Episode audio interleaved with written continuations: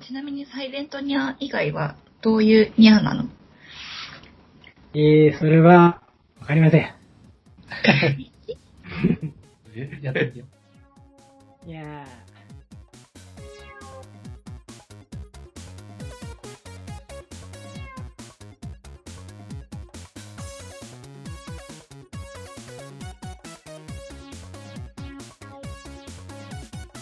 大陽伝のポータポータラディオ。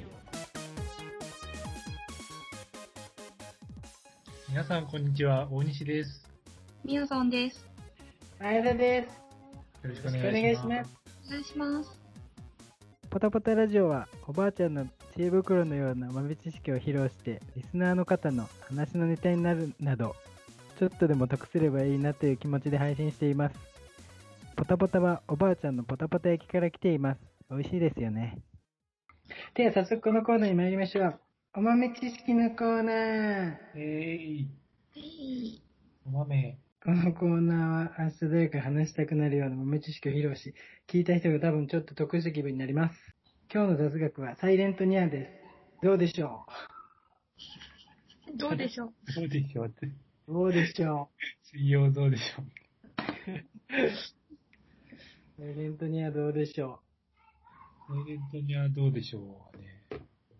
やっぱね、静かやね。そういさんはね、猫飼ってるから、うそう見たことあるんじゃないかな。あるんじゃないかなって。あるかなあると思うで。猫が何も、なんか、何もしてないのに、にゃーって聞こえてくるってこと？どうなんでしょう？それじゃあ、ありがとうございます。それでは早速、サイレントニャーの雑学に参りましょう。えっと、もしかしたら猫好きの人ならサイレントニャーをご存知かもしれません。猫の鳴き声を研究した人によると、猫のニャーは少なくとも5種類あるみたいです。ただはい、猫は言語を持たず、このニャーにも特定の意味があるわけではないそうです。飼い主が猫と生活する中で猫の鳴き声を聞いてお腹すいた、遊びたがっているとかが次第に分かってくるようになると思います。実は猫も同じ人間と生活する中で、どのニャーで餌がもらえるか遊んでもらえるかというのを学習して鳴くようにしているらしいです。なので同じニャーでも飼い主と猫のペアの数だけ、まその答えがあると言えます。で、その5種類の鳴き声の中にサイレントニャーっていうのもあります。あで、それ、サイレントニャーはその名の通り、猫が口を開けてニャーの口をしていても、あの音が出てないニャーです。あで、正確には人間が聞こえる、人間が聞くことができる範囲を超えた高い声で鳴いています。で、ああそう。で、これはな、猫同士、まあ、聞き取れるので、猫同士のこう場所の把握とかに使われたりもしますし、なんか一説によって、なんか猫が、なんか喜んどる時やったかな？に、その声を、まあ、声出てないけど、サイレントニャーをするらしいです。あでもなんか、結局最初言ったみたいに、あの、まあ、その、それぞれのニャーで何を意味するかっていうのは飼い主の間と猫の間で決めることなので、あぜひ、あの、サイレントニャーにも意味を持たせてあげるといいかなと思いました。なるほどね。そう。で、サイレントニャーで意味ができてくれば、猫にこれできる飼い主だなと思われるんじゃないでしょうか。以上でした。いやー、5種類もあるんやね。5種類があるらしい。えちなみにサイレントニャー以外はどういうニャーなの？えー、それは、わかりません。え、やってみてよ。いやー。にゃー。にゃー。にゃー。え、待って、今予想でやったの？多分、まあ、予想やけど多分合っとると思う。うちね、そういうのない、ないな。全然な5い。種類も。ご飯の前に泣く、泣き方。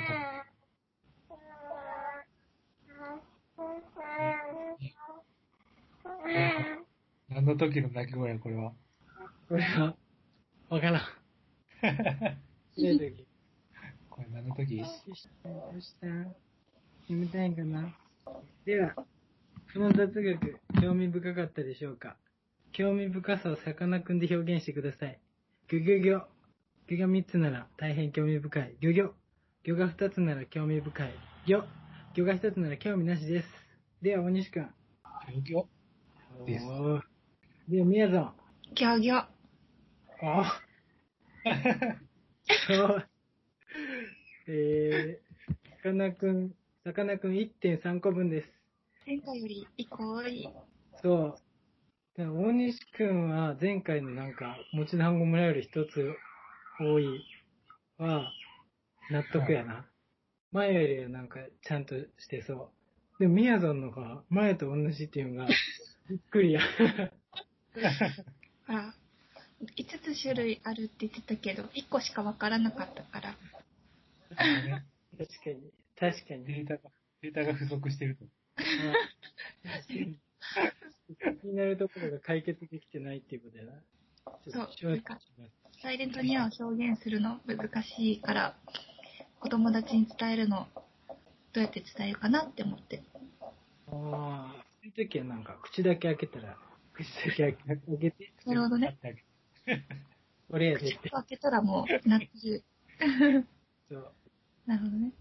こういう風に泣いたらご飯あげるとかやった方がいいのかな。ああ、そうしたら、なんか、なあ、意思疎通が取りやすいんじゃん。ああ、俺はね、自分のタイミングでご飯あげるから。確かに。いくら泣いてても。タイミングじゃないなと思ったらご飯あげへんから。もう全部もう、大西くんが管理したんやな。うん。俺の気まぐれや。でも大体多分猫飼っとる人そうやろな。そうだかな。そんな気がする。ね、猫も気まぐれやし。飼い主も気まぐれや。せやな、お互い。あ、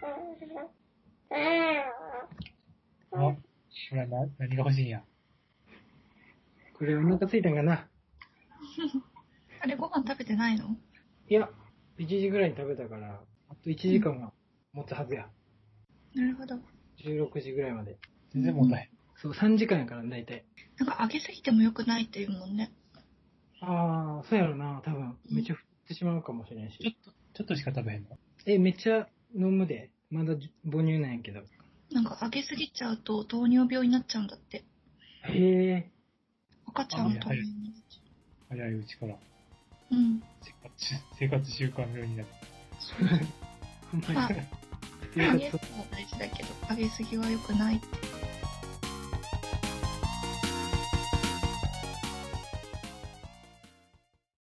ポータポータレディオ。トークテーマのコーナー。えー、えー今日のトークテーマは、えー人生で一番恥ずかしかった失敗談です。えーこれは前回のトークテーマを募集してて、えーザワチンオスさんからいただいたトークテーマです。あら、ありがたい。ありがとうございます。ありがとうございます。ということで早速、えじゃあ、大西くんから。なんかね、すごいちっちゃい頃、小学校ぐらいの頃に、うん。服屋さんとかに連れて行ってもらってん。うん親に。うんで、そその時は、一人で、ちょっと、見てもらってたんやけど、うんお父、お父さんやと思って、近づいていって、手握ったら、全然違う人やったっていう。恥ずかしい。確かに恥ずかしいな。恥ずかしい。そその時はちょっと、なんかパニ、パニックやったな。えっと、恥ずかしいなと思って。恥ずかしいね。何したもんな。それみたいな。うっすら、うっすら覚えてる。なんかそれ、な、僕はな、それな、両方経験したことあるわ。あ、そうだ。でも子供の時に、確か温泉多分行った時に、お父さんかと思って、ついて行って、うんでその温泉の更衣室から出て、露天風呂みたいなとこ行った時に、なんか知らん人やってめっちゃびっくりした。泣いた。後ろ姿が見えてない。多分ないとねわ。裸になってたんや。そその人も。う。うん。なんかそれで、あとは、うんその曲で、僕がなんか、どっかの山に行った時に、なんか山のふもって、お店が開いとったんや。夜の市みたいなのあるやん。あそこで普通に歩いとったら、急に知らん女手掴まれて。あ、ほんで、ちょっと、並走、ずずっと、ちょっと手繋いで並走しとったんやけど、なんで？女の子が、なんで？あれ？みたいな。誰この人っていう顔になって、で、手離してなんか、どっか行った、どっか行こうとしたからお父さん探したいなって言って一緒にお父さんおるとこまでちょっとついて行ってみた。優しいやん。何もしてないけど。うん、え、その女の子は何歳ぐらいだったの？何歳やろ？多分、い小学1年生とか、保育園園長とかそれぐらいの年齢やと思う。うんうんうん。え、そうしてたって面白い。最初聞いてた。だけど多分、急に手に入れられたらめっちゃ怖いわ。びっくりするめっちゃ。僕もちょっとパニックった。確かに。いいんかみたい 何それ。いいんか。な。なんか、人さらいに、人さらいだと思われる。思われる。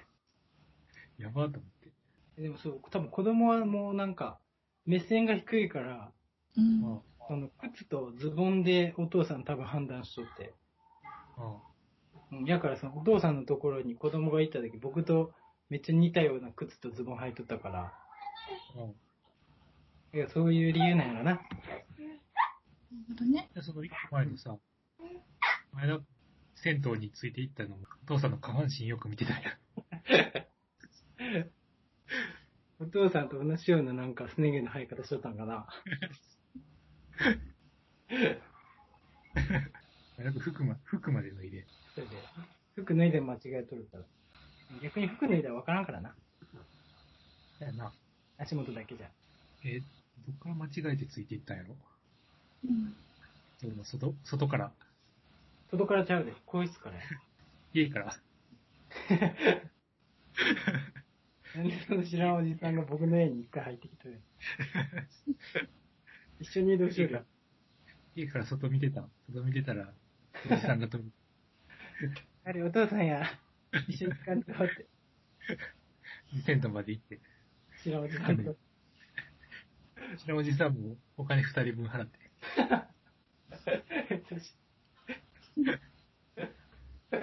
知らん子供ついてきとるから。一番ではないな。その頃覚えてないから。子供の時な。な。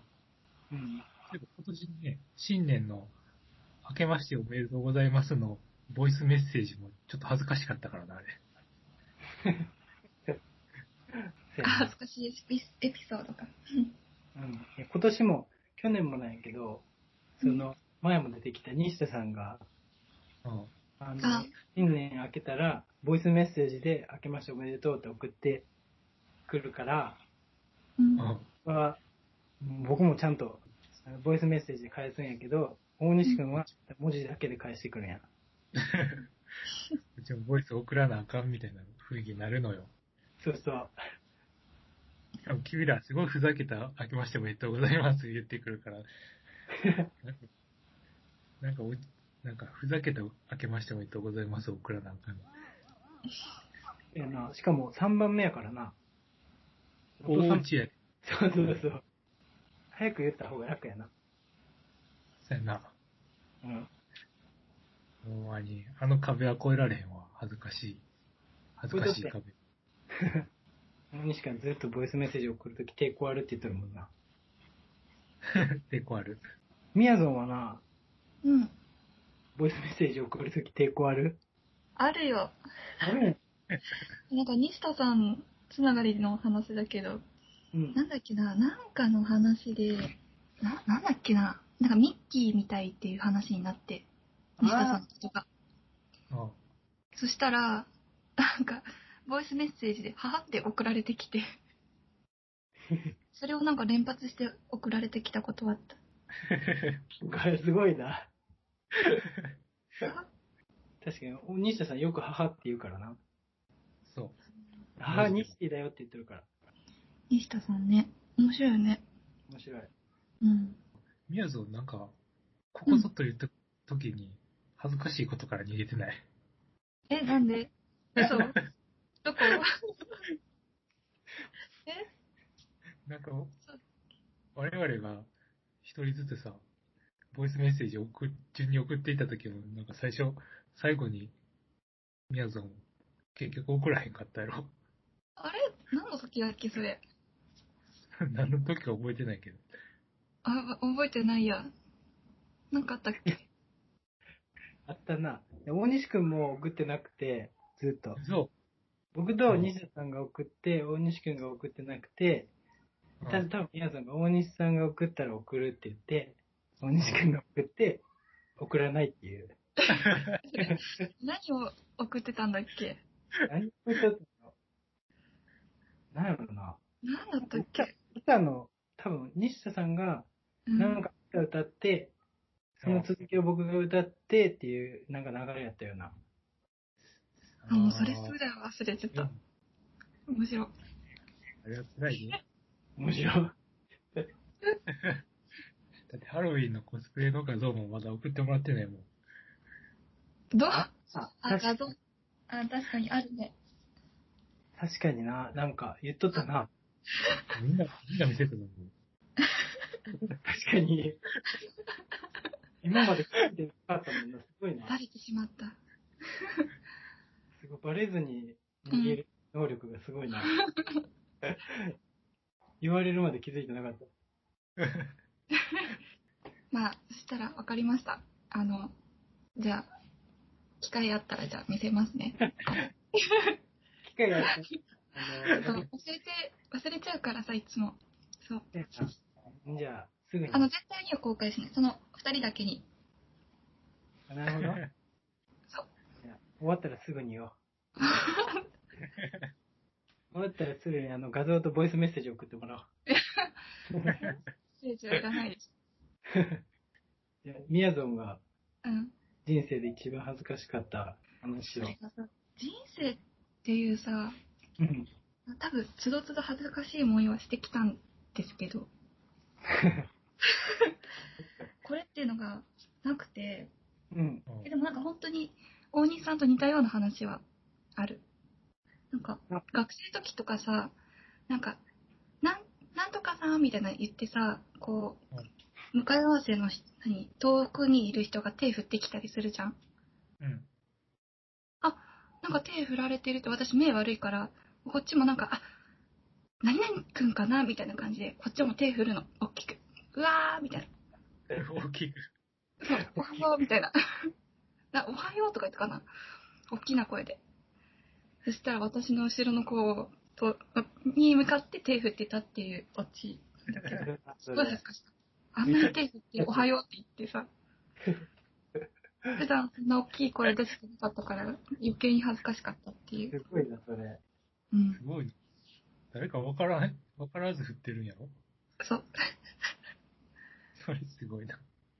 でそれ、それはな、みやぞん一人やったん？友達とおると。いうや、わ、やもうば。いない時 やばいな。すごい恥ずかしかったよ。めっちゃ恥ずかしいな。うん。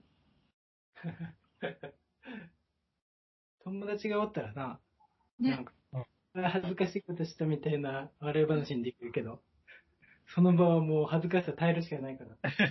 一人やったら。曲がるとこすらもないから、まっすぐ歩くしかなくて。だってすれ違う可能性あるからね。そう本当に恥ずかしかった。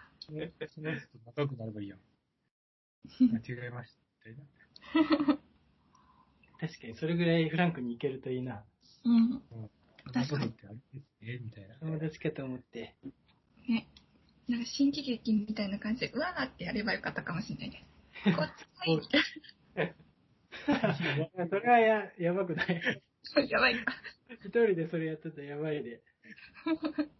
めっちゃ面白いけど。こけ、こけるってこと？そうそう、ずっこけみたいな。友達がそれやっとん遠くで見とったらめっちゃおもろいやろ。一人でボケて一人で突っ込むみたいな。そうそうそう。ね。そうそう。え、フルで、前田君も？ん？あ僕、うんあの、恥ずかしいやつはな、僕もその人生で一番っていうのは難しいけど、うん。なんか、幼稚園の時のやつって、うん。幼稚園の時に、あの、多分卒業式の当日に、うん。朝なんか知らんけど、家で、なんか多分工作をしとって、うん。うんそれで手になんかいっぱいボンドがついて、うん。うん。ほんで、それが取れんくて、でもそのまま、卒園式は行って、で、卒園式で賞状みたいなのもらうんやけど、卒業証書、卒園そうそう、証書か。ほんで、それもらうときも恥ずかしいからっていうんで、ずーっとポケットに手突っ込んだまま、卒業証書もらって、だから卒業証書もらうときは、片手だけ出して、片手もう一個ポケットに入れて、うん。受け取って、で、それをなんか、みんなこの、卒業しましたみたいなんで、歩きながらこう掲げるんやけど、その時うん僕、片手で卒業証書を持って、右手ポケットに入れ入れながら掲げて、歩いとったっていう。ゃめちゃ、めちゃ悪いやん。めっちゃ悪い。めちゃめちゃヤンキーやで。幼稚園。すごい恥ずかしい。なんかその時も恥ずかしいし、今思い出しても恥ずかしいの、その、なんか悪ぶっとる感じと思われたら恥ずかしいなって。ぶっとる感じだと思われてる。めっちゃダサいやん。お父さんお母さん、ビデオ撮ってるんやろ？多分撮っとんちゃう写真あると思うで。悪ぶっとる。上げてる写真。うん。しかも笑顔じゃなくて気まずそうな手でさ、気まずそうな顔で手挙げてるんでしょ？そうやな。多分自信はないと思うな。なんか、北斗の剣のラオウみたいな。え 拳を突き上げて。ああ。我が生涯のってやつ。うん。いやー、ポケポケットに入れたら、ポケットの中でくっつくやん。あ、もうその時にはちゃんと乾いとるで。そうなの？そう。一生ポケットから手出せへんような。確かにな。ずっとズボン、このズボン履かなあかんで。バツンバツンや。恥ずかしい言われなかったの？ああ。そんなまま？怒られるで、手出しなさいって。え、そうやな。うん。どう、どうなんやろ？でも手出したら、多分めちゃめちゃガサガサになるわ。そう。手出したらめっちゃ白い手のやつが。ええどうなのでも多分家ではもう、これはもうしょうがないってなったと思うな。これ、ああ卒園式でしかないってなって。お父さんお母さん知ってるからな。うなんで朝までそんな本格的な工作してるんやろ。なんでよ。それが思い出す。なかなかないで朝に、朝にそんな本格的な工作すること。そう。卒園式の当日にな。うん卒園式の当日になんか出さなあかんわけもないしな。前で、自由研究、ほんま、ほんまの自由に研究してたんちゃう？ほんまそれから、提出を求められてない。本当の自由研究。めっちゃ自由や。すごいね。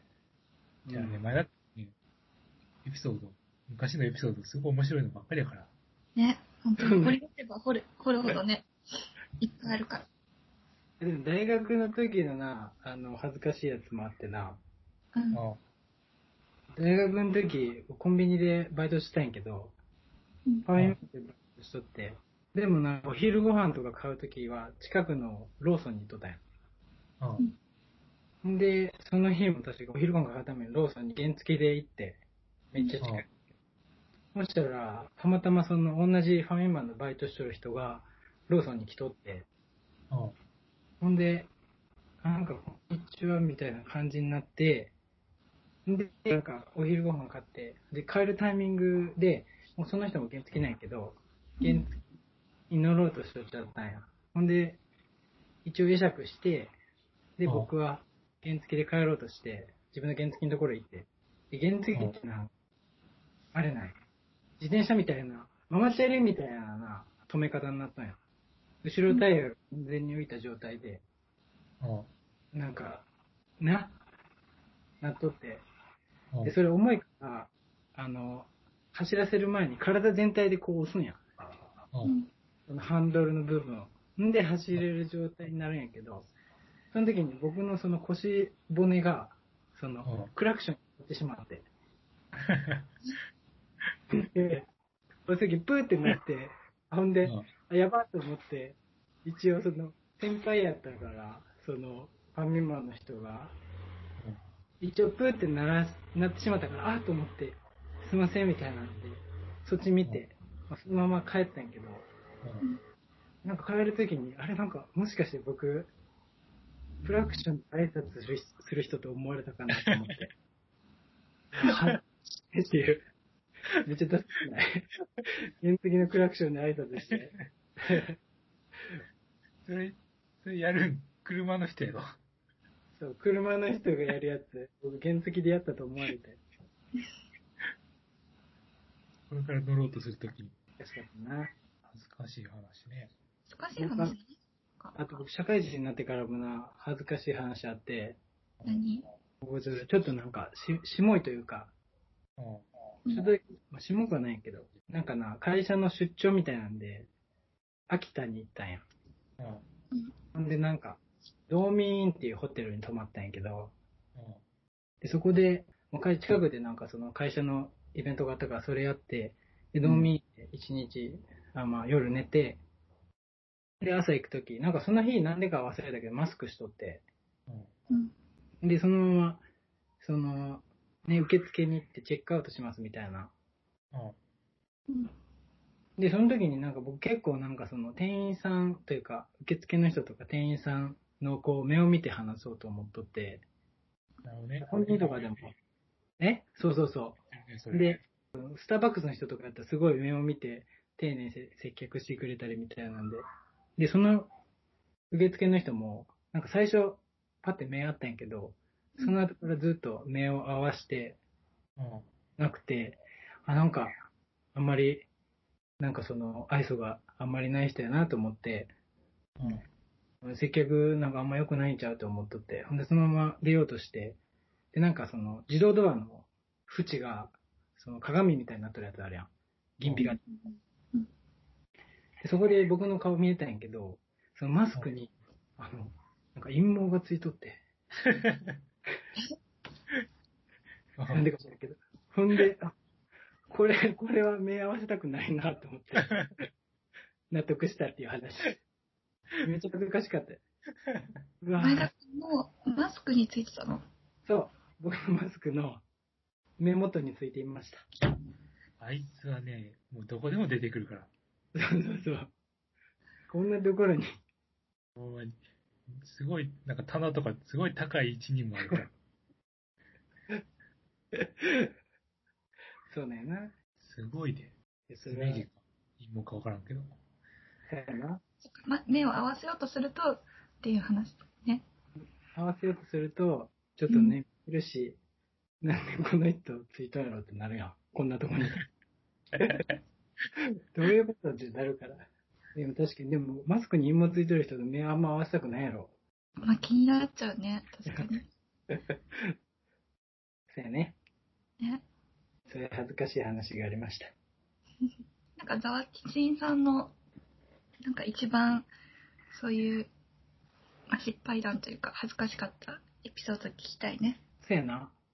モスト、モストバリュアブルエピソード恥ずかしいエピソードね。MV。?MVE。MVE。えで、ザワチンさんは、あれやから、ザワチンさんもラジオやっとって、うんあ、そうか。そう。で、その人のラジオで、そういう恥ずかしい話っていうのを多分いろいろ集めて、何？こう、公表しとってやから、公開しとってやから、ザワチンさんのラジオを聞けば、ザワチンさんの恥ずかしいエピソードが聞けるかもな。なるほど。うん。みんなチェックしたいと。そう。ね。チェケラ、なんで？チェケラ、チェケラって言った。聞こえなかった。チェケラ、チェケラ。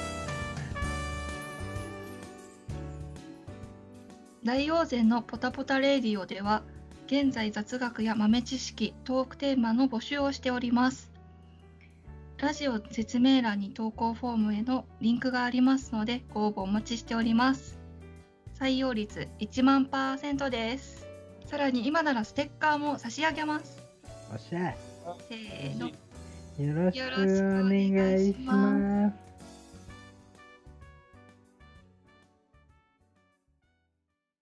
エンディングです。聞いてくださってありがとうございました。本日はサイレントニアに関する雑学をお送りしました。次回は金縛り、金縛りによく会う人はぜひお聞きください。おー、いいのかな？バイバイ。バイバイ。バイ